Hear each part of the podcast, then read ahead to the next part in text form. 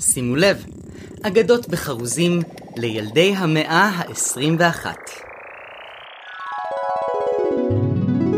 ברוכים הבאים וברוכות השבות. בפרק הקודם דיברנו על נסיכות. והפעם אותו הסיפור, אבל רק עם פרשנות חדשה.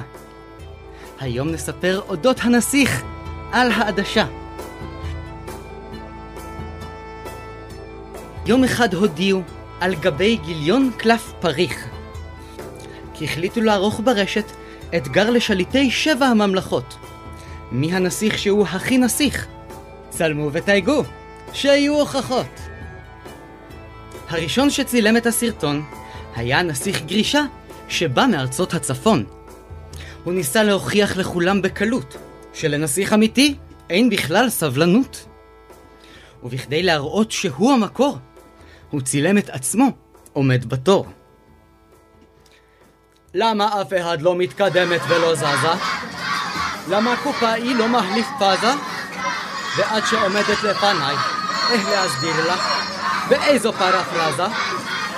עד שאת זזה, אני אשמע את כל הדיסקים של עופרה עזה.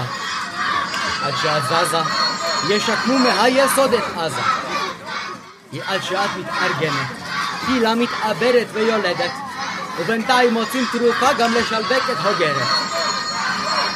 עד שאת מעבירה הילוך, ארכדידוהין יוצא מהדכדוך.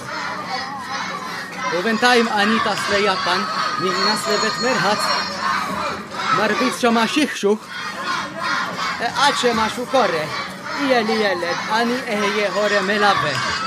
ואני הולך לפקולטה והופך מעורה. וכך ממשיך מצעד ההוכחות. הנסיך השני סיפר שהוא רגיש לריחות. קראו לו הנסיך על האפונה, מכיוון שהוא לא היה מסוגל לשאת שום צחנה. אה, פתחתי פסטיבל בתוך הטירה. הזמנתי חברות מזון מכל ארץ ועיירה. לכל אחד מהם קדרה משלו, ודרך משלו להצחין היום. פסטה עם כרוף, זה מצחין כמו ז'ורה. סלט של אבוקדו, זה עם ריח של שום. אה, והגספשו. חיתול עם קקי. איפה החדר האטום? לאורז יש פסומת של פח זבל. המרק מבליל כמו נעלי ספורט. מתי ייגמר פה כל הסבל? תפתחו כבר את החלונות! לא, אוללה, כעת חושפים את המכסים.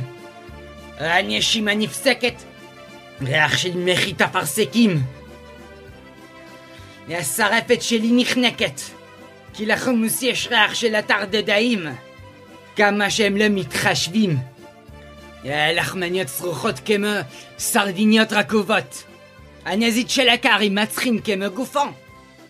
לכן אני חייב לסיים את הלייב, כי אני זקוק למקלחת דחופה.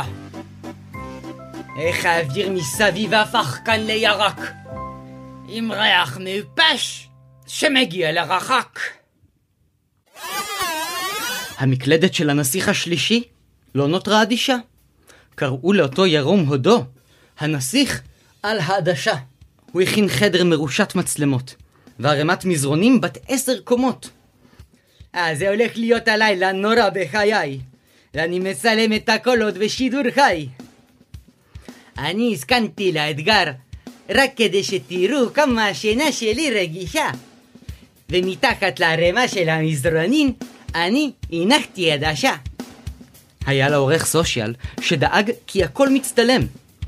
והנסיך על העדשה ידגים כיצד הוא לא מסוגל להירדם. בחדרי דלתות סגורות יש לי כריתין לבבות וכולן מתנהגים בנינסין והליכות הייתי רוצה להירדם בתוך דקות אבל העדשה נחיבה לי בצלעות כי מאחורי הדלתות הסגורות מכל פינה חשוב לשתף, לתייג ולראות. גם טוענים, גם יהודים, פלמים, מלטזים, איטלקים. קחו מצידי ערבות של זהב. אני לא נרדם ואני חייב. כאן מתחת לאתיריון תראו כמה שאני עדין למה לעזאזל אני נמנע איך בגלל עדשה אחת אני הולך להחזיר שעות שינה? אז אולי למדנו שלא משנה מאין הגעת, או מה יש לך בארנק. נסיך הוא נסיך בפני עצמו. אחרת הוא סתם ילד מפונק. וכן, כמובן שמותר להיות רגישה או רגיש, אבל ישנם אנשים שאוהבים להרעיש. תודה שהאזנתם לפרק. אם אהבתם אותו, שתפו אותו לחברים שלכם, כדי שגם הם ייהנו.